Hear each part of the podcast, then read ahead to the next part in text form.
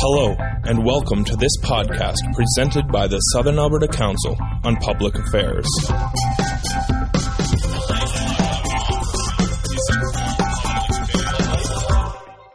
Welcome to the Southern Alberta Council Public Affairs.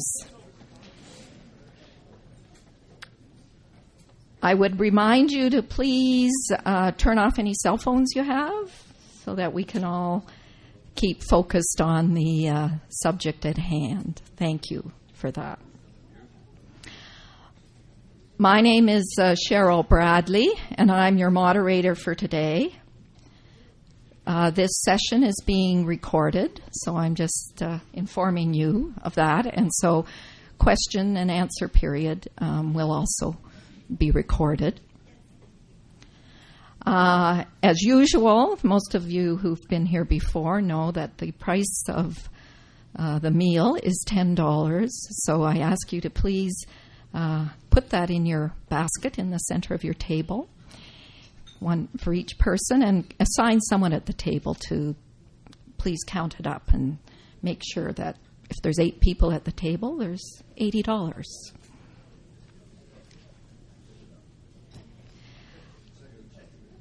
SACPA's been around for a long time, and it, that is amazing for a volunteer organization. It's a, it's a nonprofit organization, and SACPA wouldn't be here without the contributions of volunteers and our partners. Uh, the University of Lethbridge, who um, distributes notices and supports SACPA in many other ways uh, Country Kitchen Catering, who gives us a great lunch every week. And Shaw TV, who um, broadcasts our sessions. And those will be can be seen Sundays at 4:30 p.m. And we also want to thank Lethbridge Media generally for attending these sessions and reporting on them. It gets um, it gets the information that's presented here to a much larger community, and that's a good thing. And of course, we also rely on members of SACPA to uh, for the organization to keep going, and memberships are for sale.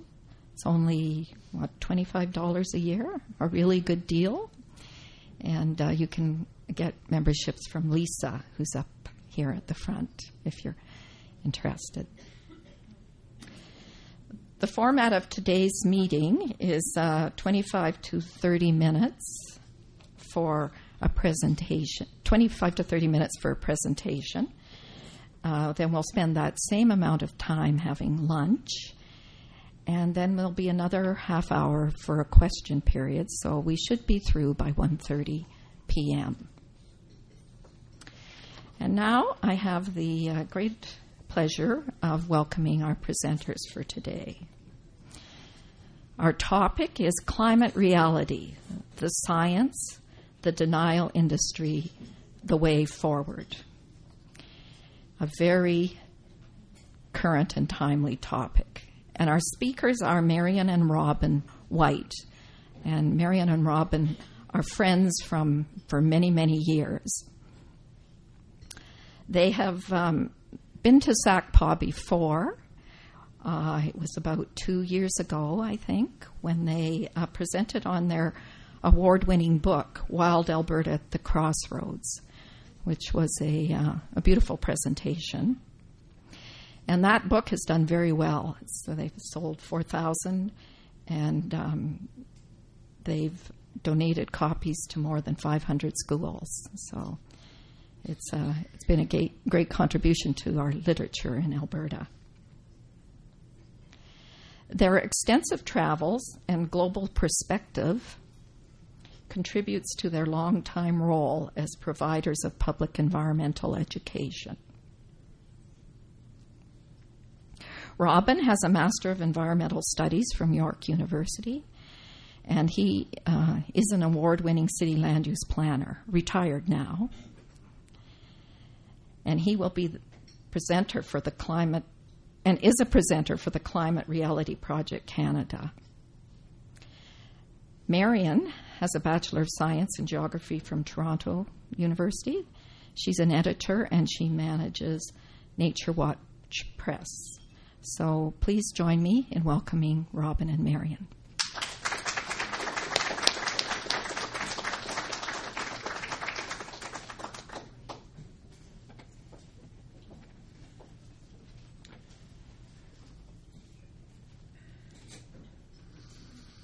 Well, thank you for inviting us to speak with you today. Or can we get the lights down a little bit? Is that possible?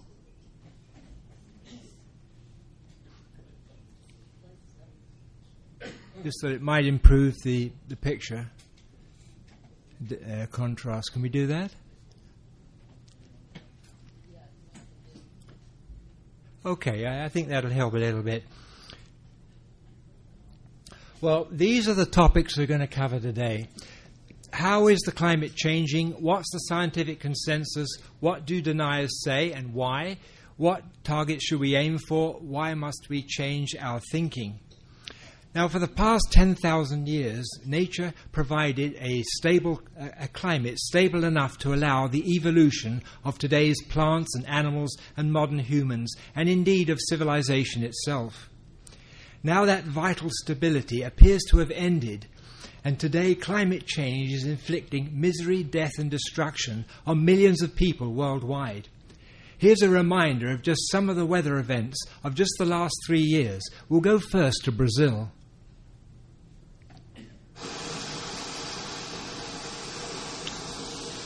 This is this lady's house.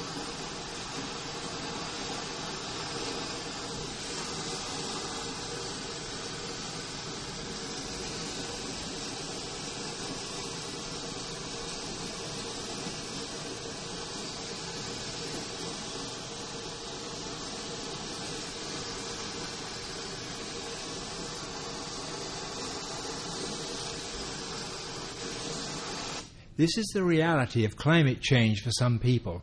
In Teresópolis in Brazil, mudslides buried homes and killed 238 people. Over the last year, total rainforest in parts of Colombia was five times the normal amount, and two million people were displaced from their homes. In Pakistan in 2010, about 20% of the country was underwater and 20 million people were affected, including 4 million made homeless.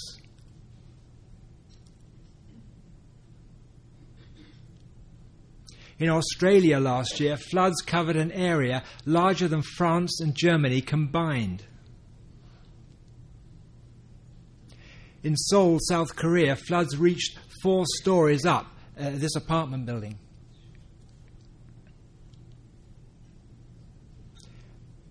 In 2009, floods affected 40 million Chinese in 12 provinces.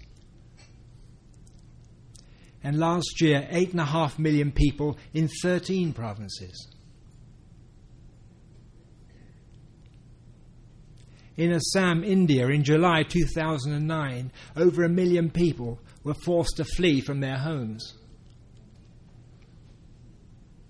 Last year, the Mississippi hit record flows, flooding communities, including Memphis, Tennessee. Here's a school building floating down a highway in Nashville, Tennessee.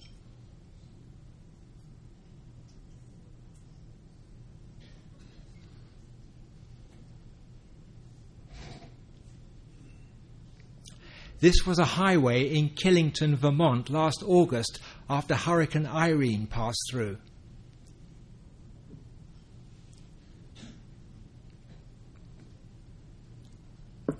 And Typhoon Megi was one of the most intense tropical cyclones ever. You can see it bearing down on Taiwan. And when it hit Taiwan, it dropped 48 inches of rain in 48 hours. Thailand suffered floods in 2010, and last year its worst in 60 years, with more than 500 dead. Now, while floods make dramatic TV and indeed kill hundreds, droughts kill many more than that. Drought is especially hard on subsistence farmers like these chaps carrying uh, water to their crops. This is France's Loire Valley in May last year. That's not how we imagine the Garden of France. And droughts affect wild, wildlife and livestock. This drought in Tabasco, Mexico, was the worst in six decades. In February 2009, Australia experienced its worst bushfires ever. This is climate reality. It's becoming the new norm. And there's more. As well, as well as extreme weather events, we're also witnessing major changes in some of the Earth's systems. I'll just say a few words about each of these. Ground zero for climate change is the rapidly melting Arctic sea ice. Since 1980, it's lost half of its thickness, and within 20 years or so, summer ice may well be gone. This would destroy a marine ecosystem all the way up the food chain. This drunken forest in Alaska is falling over because the permafrost is, is thawing and it's not holding the roots together. That's a huge concern. Locked in that permafrost are vast amounts of methane. That's a greenhouse gas that's 20 times more potent than carbon dioxide for trapping heat. And the fear here, too, is of creating feedback loops that spiral out of control. Coral reefs nurture the marine food chain, which provides a billion people with their main source of protein, fish. But warming oceans are slowly absorbing more of the extra atmospheric carbon, so are becoming more acidic at any time in the last 800,000 years.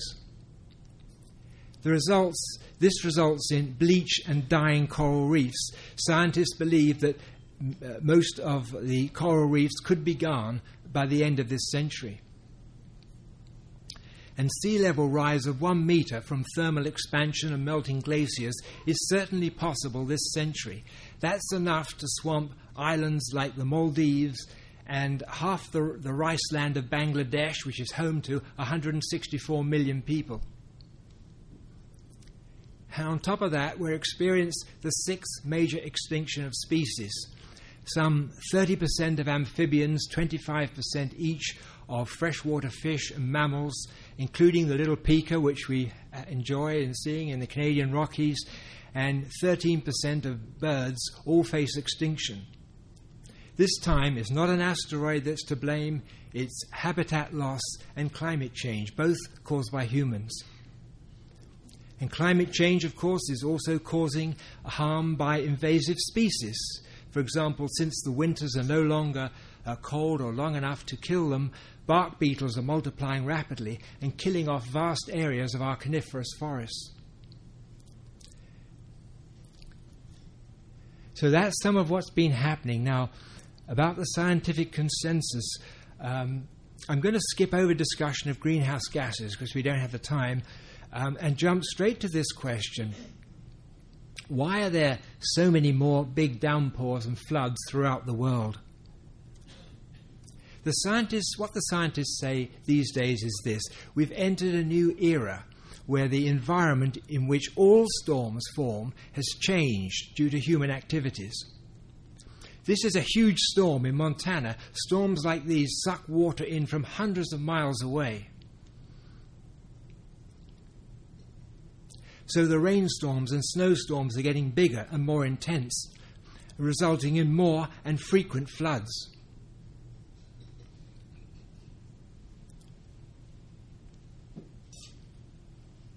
I'm going to go. Uh, I'm going to go to just briefly show the link between climate crisis and weather events around the world. This shows the correlation between atmospheric carbon dioxide and temperature over the last 2,000 years. And you can see as the CO2 concentration goes up, so is the temperature, almost in lockstep. This is looking back over 2,000 years. Remember the Earth's water cycle from when you were at school? As temperatures increase, water is evaporated from the oceans into the sky and then it falls back to earth as rain or snow before returning to the sea.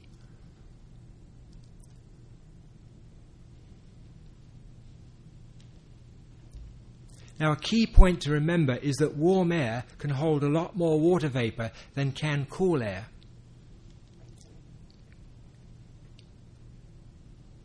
And with each additional 1 degree centigrade of temperature increase, the atmosphere's capacity to hold water increases by 7%. And there's already 4% more water vapor over the oceans than there was only 30 years ago.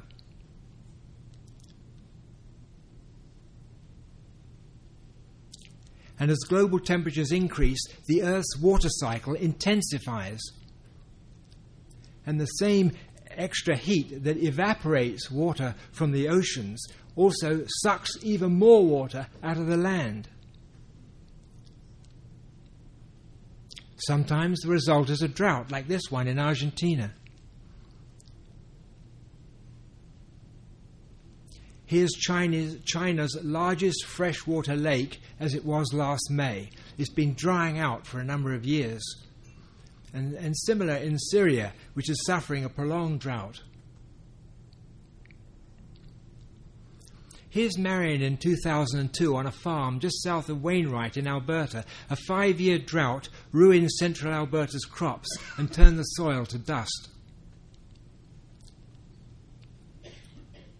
2010 was the, largest, was the driest year on record for the Rio Negro in Brazil. As the rains failed, this huge tributary of the river, river Amazon virtually dried up. You see the river bridge at the back there. And almost a million square miles of the Amazon rainforest suffered from drought.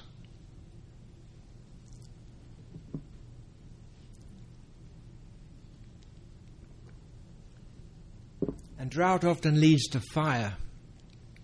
You will recall Russia's extreme heat and drought in 2010. It set the stage for terrible fires. This was Moscow's Red Square that August. About 56,000 people died due to the combined effects of heat and toxic smog.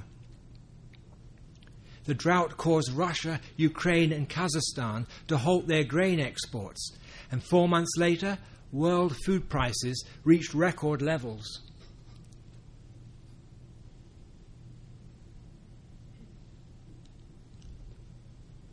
And high global food prices mean starvation for the most vulnerable.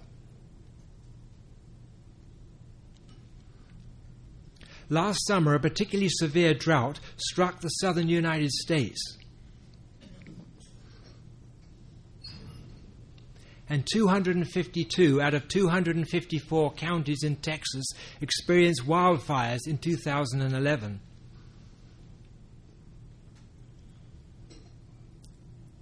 The western U.S. wildfire season uh, has increased by 78 days. That's two and a half months. Probably seen this picture before. Some 200 people and millions of animals died in the Australian bushfires of 2009.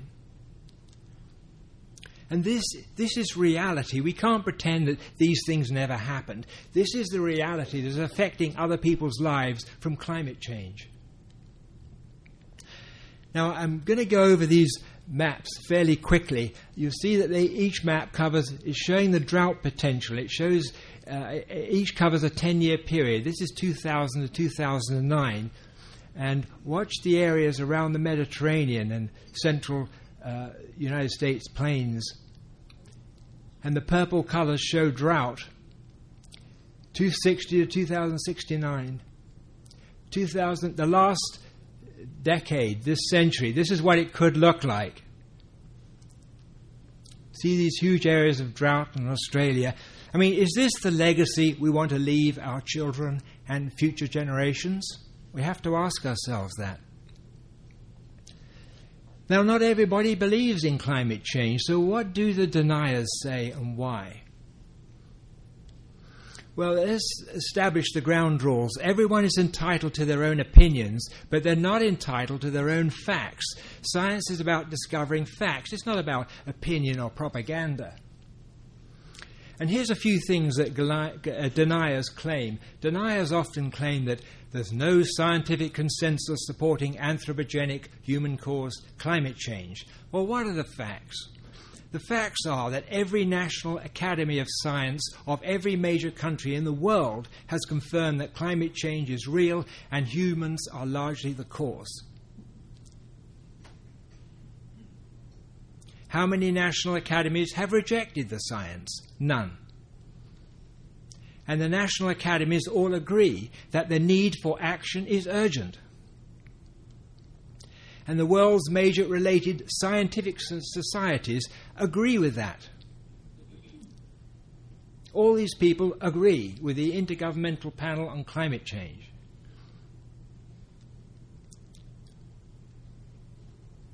And 97 to 98 percent of the climate researchers who are most current actively publishing in the field of climate science support anthropogenic climate change as outlined by the IPCC. Now, that's a huge consensus. Just think about that. Suppose that your daughter woke up one morning with a fever and you consulted 100 doctors, and 97% uh, said, Well, she'll die unless you get her to hospital quickly. But there's three that say, Oh, she'll be all right. You just put her to bed, give her a couple of aspirins. Would you follow the advice of the 97 doctors or of the three? I mean, surely this is a no brainer. But the skeptics persist. Some deniers say the world's top climate scientists have got it wrong. You can spew 90 million tons per day of greenhouse gases into the atmosphere, use it as a big open sewer, and it couldn't possibly affect the climate. Well, let's, let's see. Let's ask John Boehner, he's the current Speaker of the US House of Representatives. He should be an intelligent fellow. We'll ask him what he has to say about the subject. He thinks it's something else. When you look at uh, a volcanic uh, eruption, uh, which uh, I've seen scientists reveal that, uh, that this could be 50,000 times what man's involvement in terms of grading CO2 would be uh, you begin to scratch your head and wonder, wait, what is this? Well, we know what it is. It's a red herring, that's what it is. It's something intended to divert attention from the real problem at hand. But let's just pursue Mr. Boehner's argument. He says that volcanoes produce 50,000 times, I think he said, more greenhouse gases than do humans. Well, we find that volcanoes actually produce 0.15 to 0.26 gigatons of greenhouse gases a year, but humans produce about 35 gigatons a year. That's 135 to 230 times more. So clearly, Mr. Boehner, to be kind to him, is confused.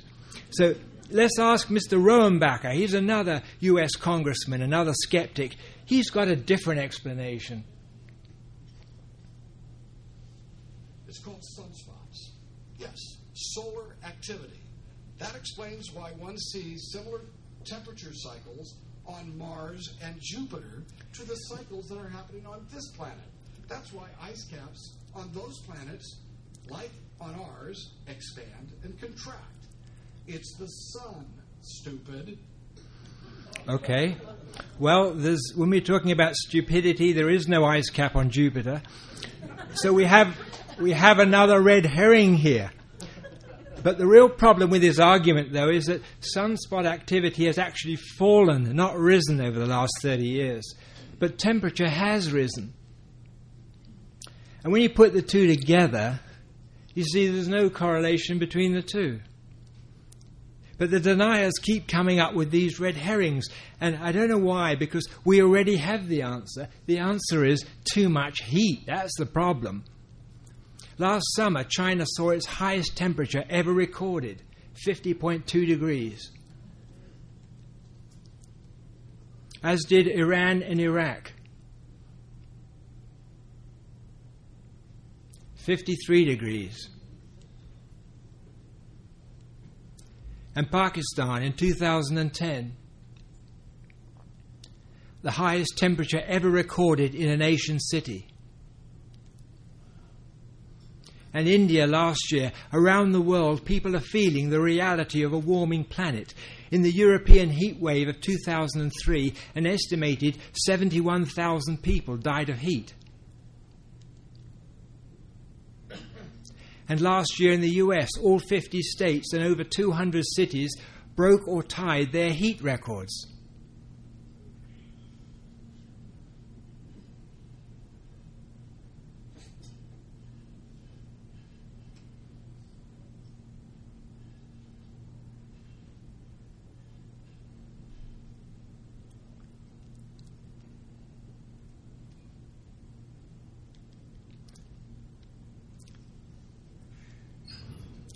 Some skeptics claim that global warming has actually stopped. Is it true? No, it's not true. These are the global temperature readings for the last 130 years provided by four of the world's major research centres. So NASA's Goddard Institute, the Met Office in England, the NOAA in the, in the States, and the Japanese Meteorological Agency, and see how close they are. They're looking from 1880 to 2000. And the fact is that the hottest 10 years on record have occurred from 1998 onwards. And 2010 was tied for the hottest year ever measured.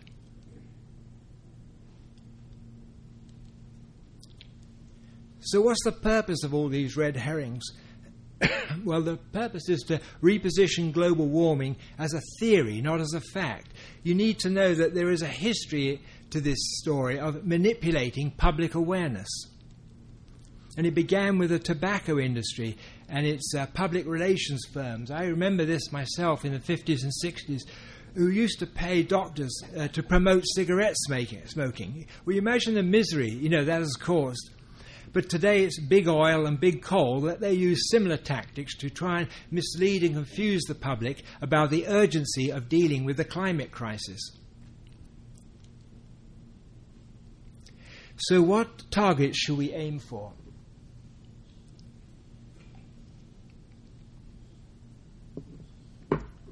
Well, there's now general agreement amongst nations that to have even a 50 50 chance of avoiding dangerous climate change, any increase in global temperature mustn't exceed 2 degrees centigrade above the 15 degrees centigrade that prevailed at the start of the Industrial Revolution. Now, a 2 degree centigrade increase is clearly not a safe level. There's already been an increase of 0.8 degrees centigrade, and look at the havoc it's caused. What I was showing you earlier, we've seen more severe droughts, floods, and heat waves, the rapid melting of the Arctic ice cap, the melting of in, inland glaciers, uh, much longer wild, wildfire seasons, more acidic oceans, and loss of coral reefs, the Amazon rainforest drying out, the boreal forest under major attack from insects, and wildlife facing a major extinction. And Alberta is not going to get away with it. According to the Pembina Institute, we can, Alberta can expect increased frequency of flooding and drought, water scarcity, forest and grass fires, desertification in the southeast, health problems from air pollution, and vector borne diseases. That's what we can look forward to. Now, last December, before that big meeting, big climate change meeting in Durban, the International Energy Agency, which is a very conservative body, gave the world this, this warning. It said if we don't have an international agreement whose effect is put in place by 2017, that's only five years away, then the door to holding global temperature to 2 degrees centigrade of warming will be closed forever. And the reality is actually a little bit worse than that because, in addition to that 0.8 degrees centigrade of warming we've already experienced, scientists believe there's at least another 0.6 on the way from carbon already in the atmosphere. So the world is likely committed to nearly 1.4 degrees of warming, even if every vehicle was parked and every factory closed today. And the agency warns that the current reduction pledges are nowhere near adequate to keep uh, below 2 degrees centigrade, and unless we cut more, the world is on track for 3.5 or 4 degrees centigrade.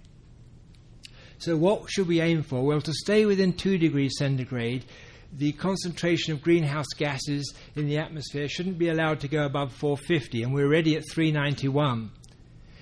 Um, but to stay within a much safer one and a half degrees uh, centigrade increase that would much better protect the world's coastlines and island communities, we need to actually uh, reduce CO2 levels to about 350 parts per million. So, how are we doing? Well, the important number here is 1990 is, is the baseline against which the Intergovernmental Panel on Climate Change measures increases uh, or changes in, uh, in, greenhouse, in greenhouse gas emissions. So, how are, we, how are we doing and what should we aim for? Well, the scientists are telling us that um, by 2020, we should be trying to get our greenhouse gases down by about 25% from where they were in 1990, and by 80% um, by 2050. So by 2050, we should be largely out of fossil fuels. And what is Canada doing? Well, Canada, of course, to be difficult, doesn't use 1990 as a baseline, it uses 2005. And what the Harper government said it would do is reduce greenhouse gases by 17% um, from the 2005 level. And that would take us to about 3% above 1990 and about by 2050 about 57% below. And Alberta, well, Alberta also uses 2005, and we're going to do virtually nothing at all. Uh, 2020, we're going to uh, hope to cap greenhouse gases and then have a reduction of uh, 14% from where it was in 2005. And that lands us in 2050 at 20% above the 1990 level.